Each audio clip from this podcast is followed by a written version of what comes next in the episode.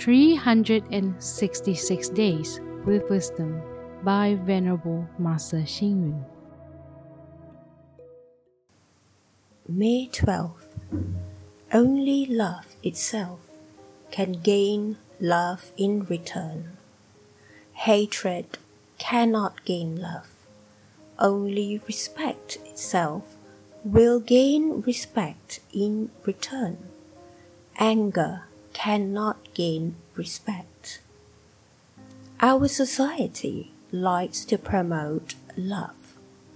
With love, we feel comfortable to be in any place in the world. With love, we can have a warm human world.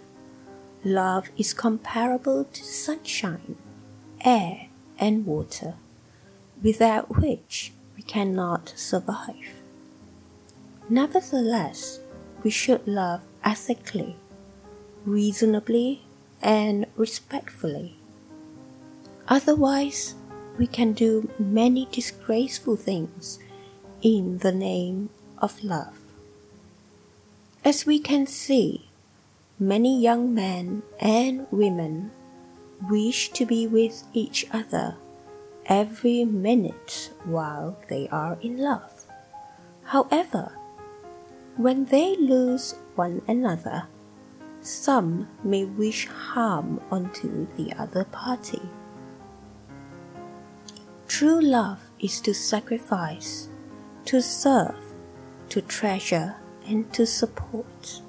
For example, I love wealth and I will share it with others. I love fame and I will use my reputation to support others. I love knowledge and I will pass on my knowledge to others. I love relationships and I will take good care of my family. A marriage is the sublimation of love, the accomplishment of love, and the unity of love.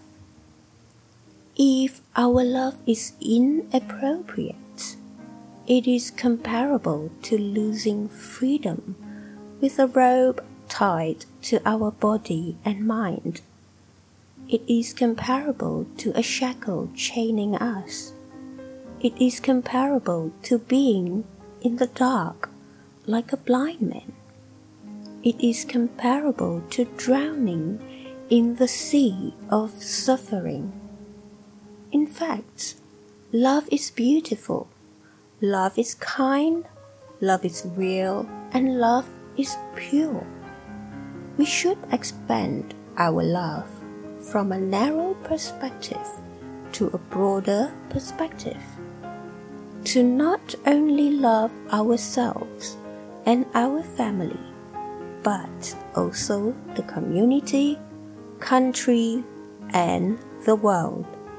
Read, reflect, and act. Love is a two way street. We should be attentive to each other's feelings. Please tune in, same time tomorrow as we meet on air.